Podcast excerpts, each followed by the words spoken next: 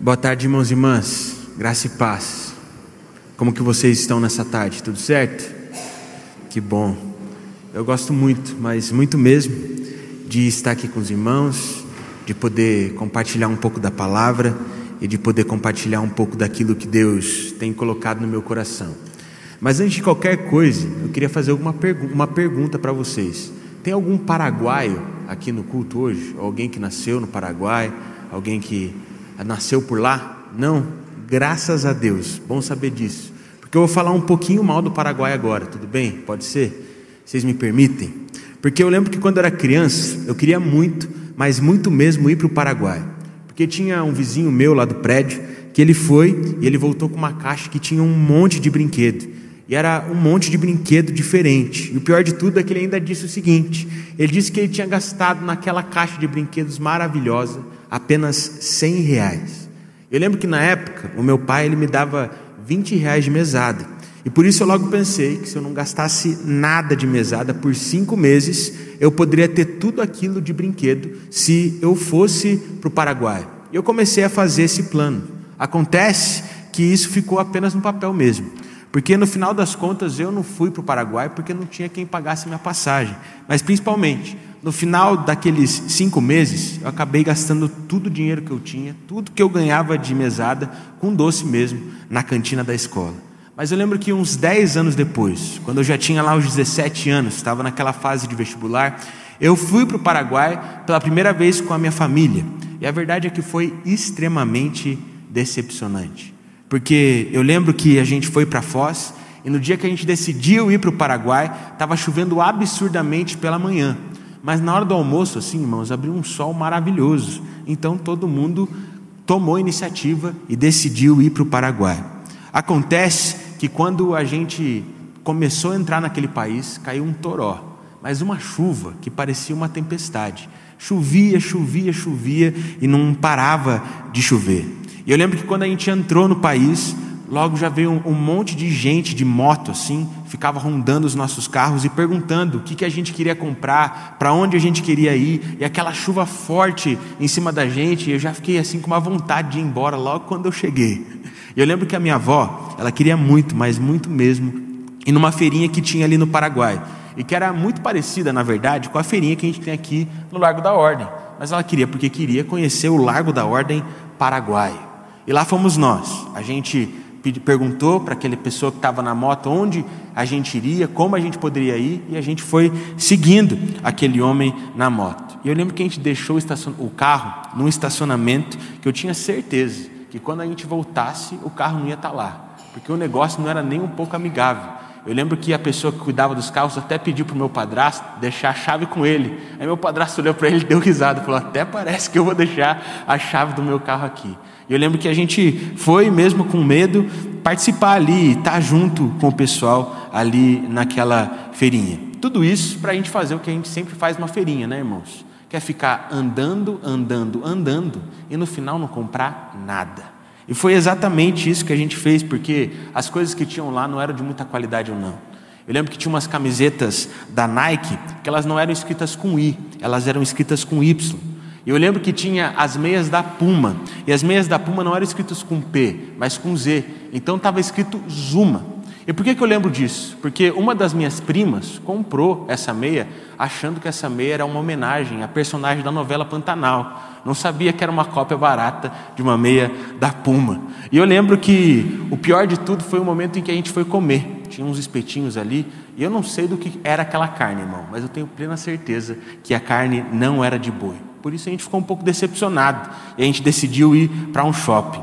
E eu lembro que quando a gente chegou nesse shopping, os seguranças eles andavam assim com uma baita de uma arma na mão. Eles estavam fortemente armados. Esse já ficava com medo. Tenho plena certeza que ninguém ali arriscaria fazer alguma coisa, porque a cara daqueles seguranças e a arma que eles estavam na mão diziam que eles estavam prontos para usar aquilo na hora que alguém quisesse bancar uma desperta. Eu também lembro que a gente ficou ali umas seis horas esperando a minha avó, minha mãe, as minhas tias nas lojas até elas saírem de lá. E sabe o que eu achei interessante? A gente ficou seis horas lá, né? Então a gente pensou, ah, elas vão sair cheias de sacola, né? Compraram a vida aqui no Paraguai. Acontece que cada uma saiu com uma sacolinha de alfajor. Ou seja, a gente ficou seis horas esperando elas fazerem as compras, para elas comprarem um alfajor. E o pior, poucas foram aquelas que dividiram os alfajores com a gente. Ou seja, foi uma coisa que foi bem decepcionante. A gente poderia ter feito aquilo em 15 minutos. E para ser bem sincero, eu preferia ter ficado em Foz do Iguaçu ao invés de ter ido para o Paraguai. Foi uma viagem bem frustrante. Mas algo naquele dia me marcou bastante. Porque enquanto a gente estava lá esperando o pessoal no shopping, eu fiquei cuidando de um primo meu, que na época ele tinha uns oito anos. E ele ficava lá no, no shopping falando que ele estava com fome. Só que naquele shopping não tinha praça de alimentação, não tinha nada para comer, só tinha as lojas. Por isso eu falava, calma, quase que eu falei o nome dele aqui, irmãos, ia dar um problema lá em casa se eu falo o nome dele. e ele falou, Estou com fome, Juninho. Eu falava, calma, a gente já vai sair daqui, cara. Daqui a pouco a gente volta para o hotel, a gente come alguma coisa. Mas aqui não tem o que você comer. Só que ele estava tão desesperado por comida que ele simplesmente avistou um menino lá que estava com um salgadinho na mão. E ele foi desesperado para esse menino, dizendo: Por favor, me dá só um pouquinho do seu salgadinho. Eu estou morrendo de fome. Se você não me der o seu salgadinho, eu não vou ter o que comer. E quando a mãe daquele menino viu meu primo fazendo aquilo, mais do que dar um pouquinho do salgadinho, ela foi lá e logo deu o pacote inteiro. Eu lembro que o meu primo voltou para mim todo sorridente, todo feliz, andando na minha direção, como quem diz: Ó, conseguiu o que eu queria. E eu só saí correndo dali para aquela mulher não saber que eu estava envolvido naquilo. O que, que aconteceu que me marcou bastante foi perceber que o desespero do meu primo fez com que ele conseguisse aquilo que ele queria. E sabe o que nós precisamos entender? Nós precisamos entender de que quando nós buscamos com desespero aquilo que nós queremos, a gente acaba conquistando esse algo que a gente tanto deseja.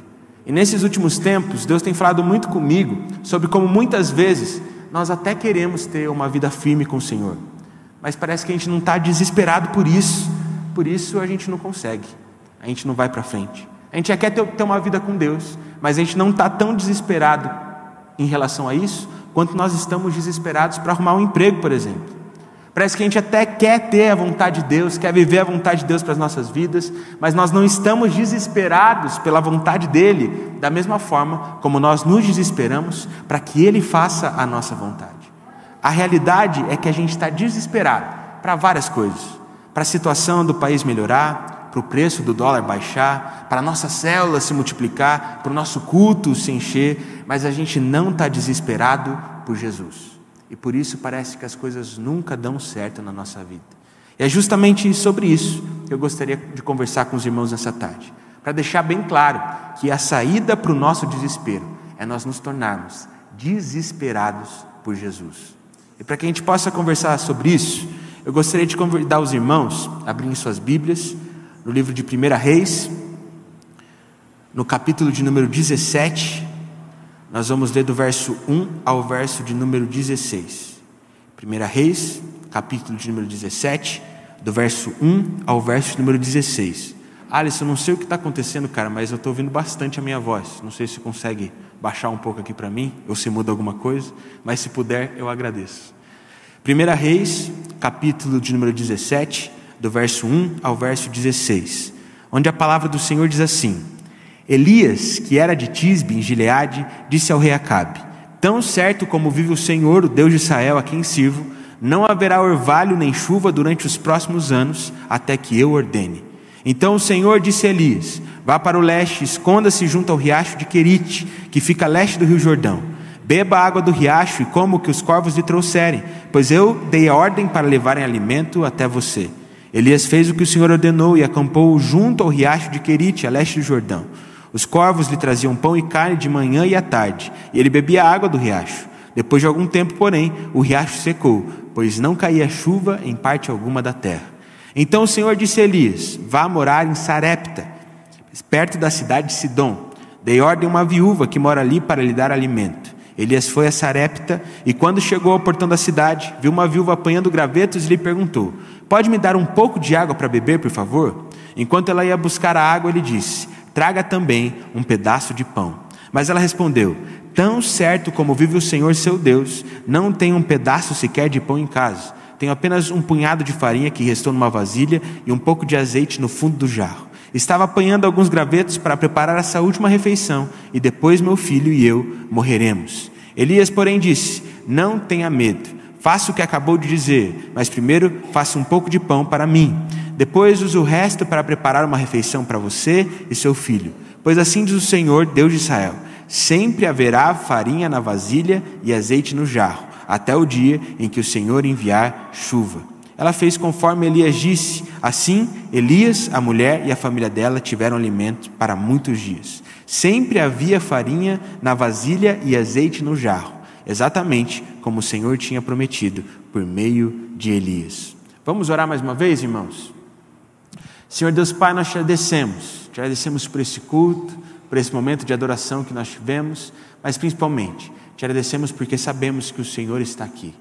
Por isso, Senhor, venha com a sua presença derrama da sua glória sobre nós, quebranta os nossos corações, para que a sua palavra faça vida em nosso viver e para que a gente possa se tornar desesperados por Jesus. É isso que nós pedimos. Em nome de Jesus, amém. Irmãos, quando nós lemos o primeiro livro de Reis, nós notamos que o povo de Israel estava passando por um momento muito difícil quando o Senhor chamou Elias para fazer diferença no meio do seu povo. Afinal, o rei de Israel naquele momento era Acabe, que fazia coisas que o Senhor reprovava como nunca antes um rei de Israel havia feito. Ele realmente provocou a ira de Deus e por isso o povo perecia. E é nesse contexto difícil que Elias é levantado. E é nesse momento que o Senhor direciona Elias a decretar três anos de seca em Israel, devido aos pecados do povo. Ou seja, a situação que já era difícil se tornaria ainda mais difícil para o povo de Deus. E depois desse decreto, o Senhor pediu para que Elias se escondesse perto de um riacho. E durante um bom tempo, ele ficou ali naquele esconderijo, se alimentando da comida dos corvos e bebendo da água daquele riacho nesse esconderijo, até que a água se secou e ele teve que sair e ir procurar por comida, mas principalmente ele teve que ir procurar por água. E foi nesse momento que Elias se encontrou com a viúva que nós lemos no texto. E o que a gente pode perceber é que logo no início ali, Elias já pediu para aquela viúva por um pouquinho de água.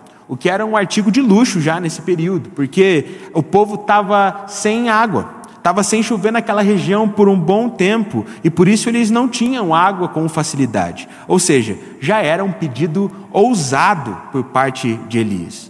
Mas enquanto aquela mulher estava indo buscar água, Elias faz um pedido mais ousado ainda, porque ele pediu para aquela mulher por um pouquinho mais de pão, ele pediu para aquela mulher por um pouco de comida. E nessa hora, eu imagino que essa viúva pensou o seguinte: espera aí, esse homem aí, ele já queria água. Ele já queria algo que pouca gente tem, mas agora ele está me pedindo comida. O pão já é demais. Eu não vou dar isso para ele, não. Aí já é muito folgado, né? Está todo mundo passando fome nesse lugar, ele quer que eu dê da minha comida para ele. E por isso ela começou ali a falar que ela estava se preparando para fazer a sua última refeição, para fazer a última refeição dela e do seu filho, para depois eles simplesmente se prepararem para morrer. Por isso, irmãos, olha a situação que esse povo estava. Eles não tinham nem comida e nem água. O rei deles não queria admitir os seus erros e se render a Deus, e parecia que não tinha mais saída. A única saída deles era o desespero. Até que Deus levantou alguém para sair do seu lugar de comodismo. Olhando para a nossa situação, eu percebo que a gente passa por um momento complicado também. Um momento complicado no nosso país, um momento complicado nas nossas igrejas, um momento complicado na humanidade como um todo. Porque parece que o povo está perdido, parece que o povo está sem esperança, parece que está todo mundo desesperado por algo ou alguma coisa, mas ninguém consegue encontrar o que é. Tudo isso porque nós não estamos procurando de forma desesperada por Jesus, que é o único que nos fornece uma saída em uma situação como essa que nós enfrentamos. Esses dias eu estava conversando com um amigo meu, que é meu amigo desde a minha época de adolescente aqui na igreja. É interessante porque em um período de 10 anos, ele já passou por umas 10 igrejas diferentes. 10 não, dei uma exagerada, mas umas 8 eu acho que foi. Ele já deve ter passado por todas as maiores igrejas de Curitiba, mas ele sempre encontra um problema na igreja, sai dela e vai para outra. No, no início, a igreja que ele vai é a melhor igreja do mundo, mas quando ele sai e decide para outra, aquela era a pior igreja de todos. Mas quando você olha para ele, você percebe nitidamente que o problema não está nas igrejas, o problema não está nos líderes, o problema não está nos pastores, mas está nele mesmo. O problema é ele, e não as igrejas que ele frequenta. Mas sabe o que é pior? É que olhando para ele, eu percebo que tem muita coisa na vida dele que estão na minha vida também. Parece que eu sempre estou tentando colocar a culpa nas outras pessoas. Parece que eu estou sempre tentando colocar a culpa nas circunstâncias. Parece que eu estou sempre colocando a culpa em um monte de coisa. E eu não paro para perceber que o problema está em mim, porque eu não estou buscando a Deus da forma como eu deveria, e porque eu não estou buscando ser usado por Ele para transformar a realidade aonde eu estou inserido. Alguns anos antes de Deus chamar Elias, Deus também chamou Gideão para tirar o povo de Israel, que na época também estava enfrentando um momento muito complicado, porque eles estavam sendo dominados pelos midianitas. Tudo que o povo de Israel plantava, os midianitas iam lá e roubavam na hora de colher. Tudo que os israelitas começavam a construir, os, os midianitas iam lá e destruíam. Todas as vezes que parecia que as coisas iam melhorar, elas pioravam porque os midianitas iam lá e destruíam tudo. E é nesse momento que Deus chama Gideão. Mas o que eu acho mais interessante é que quando Deus chama Gideão pela primeira vez, ele estava debulhando trigo no fundo de uma prensa de uvas. Ou seja, ele estava tentando fazer o que ele podia, do jeito que ele podia.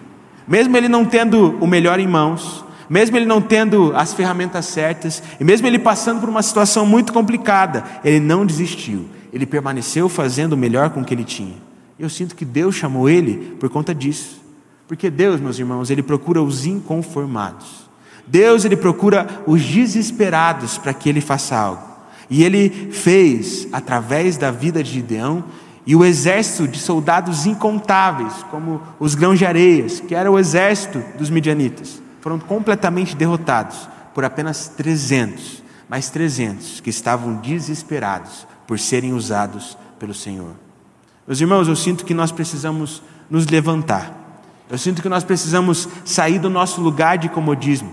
Sabe, era bom demais para Elias ficar ali sentadão, recebendo a comida dos corvos. Mas chega uma hora que Deus nos pede para além de sermos servidos, Ele também pede para que passamos a servir também. Chega um momento que, por mais que a gente não tenha as melhores ferramentas, a gente precisa se mexer e fazer alguma coisa, assim como aconteceu com Gideão.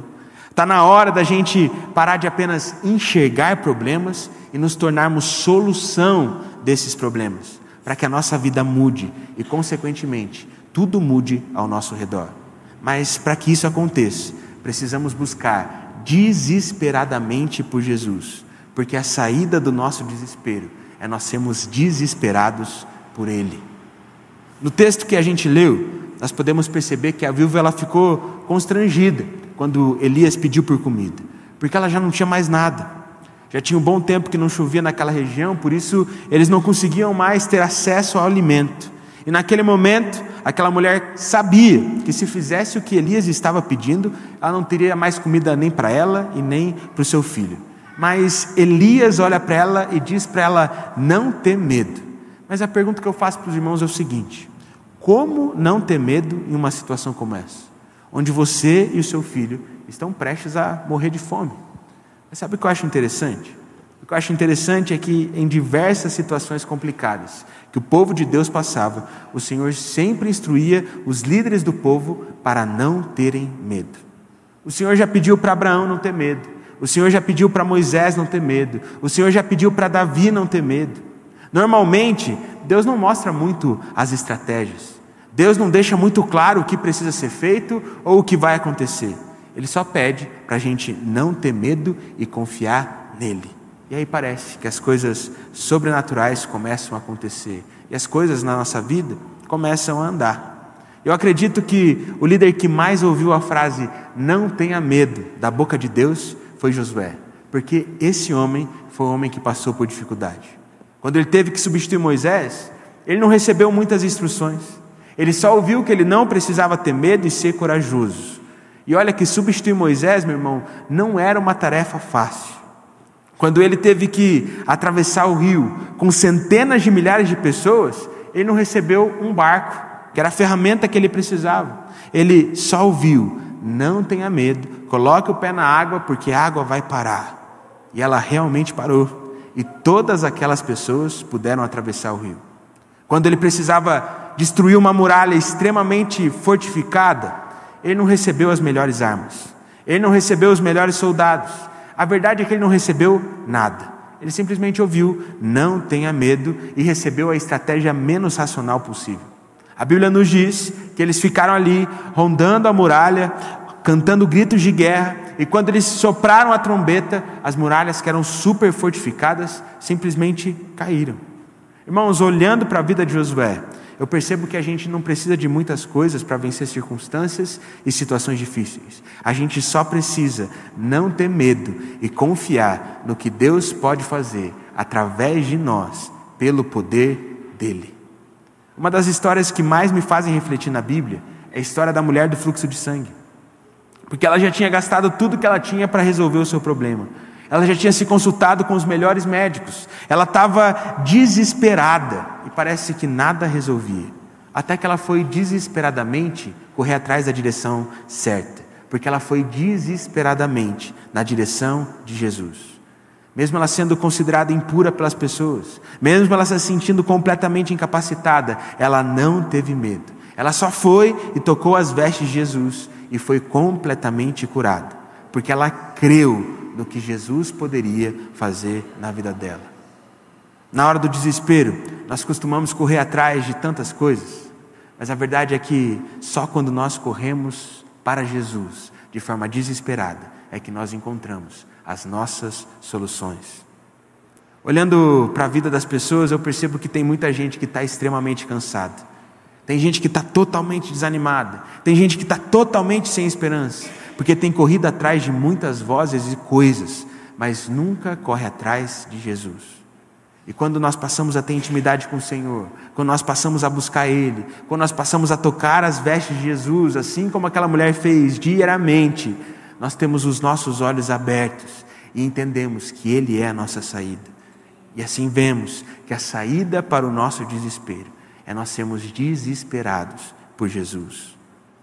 Na passagem que a gente leu, a gente percebe que, mesmo com receio de dar comida para Elias, a viúva é convencida por ele e por, quando ele diz a seguinte frase para ela: Faça como eu ordeno e a comida durará por muito tempo. E o que a gente pode notar é que aquela família teve sim comida por muitos dias e que sempre havia farinha e azeite naquele jarro até o Senhor enviar a tão esperada chuva. Olhando para isso, nós percebemos que aquela mulher, ela não precisou de nenhuma estratégia mirabolante para a comida se multiplicar. Ela não precisou comprar nada para satisfazer aquilo que faltava para ela. Ela não precisou fazer mais nada a não ser obedecer às instruções de Deus que foram passadas para ela através da vida do profeta Elias. E por fazer algo simples, a comida se multiplicou. Ela superou um momento difícil e teve todas as suas necessidades supridas. Por experiência própria, meus irmãos, eu vejo que a maioria dos nossos problemas acontecem porque nós fugimos do que é simples. A gente vive inventando formas complexas de ouvir a voz de Deus, sendo que é muito simples. É só ler a palavra dele. Essa é a voz de Deus. A gente passa tempo demais planejando os nossos planos, sendo que a palavra nos diz que os planos dele são muito mais altos e melhores do que os nossos. A gente vive reclamando que as coisas são difíceis demais, mas nunca fazemos as coisas fáceis, e por isso as coisas se tornam cada vez mais difíceis. Meus irmãos, a gente não precisa inventar a roda. Jesus ele já abriu o caminho e tudo que a gente precisa fazer é permanecer firme nele, porque se a gente fizer isso, sempre vai ter trigo e azeite no nosso jarro e nada nunca vai nos faltar. Lá em João 5, nos é relatado uma cura que Jesus realizou nas escadas do tanque de Betesda. Muitas pessoas enfermas, elas ficavam ali esperando ao lado desse tanque porque de vez em quando um anjo do Senhor tocava e movia aquelas águas, e a primeira pessoa que entrasse naquele tanque após o toque do anjo era curada da sua enfermidade. E enquanto Jesus caminhava ali naquele lugar, ele se encontrou com um homem que já não conseguia andar por mais de 30 anos. E nesse momento, Jesus olhou para ele e perguntou se ele gostaria de ser curado. E de bate pronto, ele disse: Obviamente que sim. Ele estava ali querendo uma cura. O problema é que ele não tinha ninguém para ajudá-lo.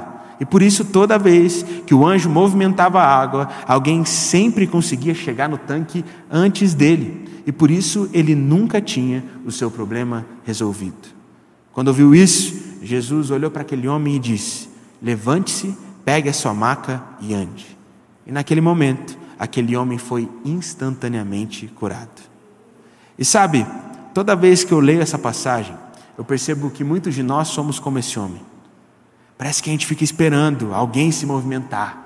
Parece que a gente fica esperando alguém vir e carregar a gente. Parece que a gente fica esperando algo extremamente sobrenatural e poderoso acontecer, sem a gente precisar fazer nada. Sendo que Jesus está bem na nossa frente, pronto para resolver os nossos problemas. Mas nós tornamos as coisas complexas demais, sendo que era para ser extremamente simples. Algum tempo atrás, eu fui no hospital fazer uma visita para um senhor que estava passando por um momento muito difícil.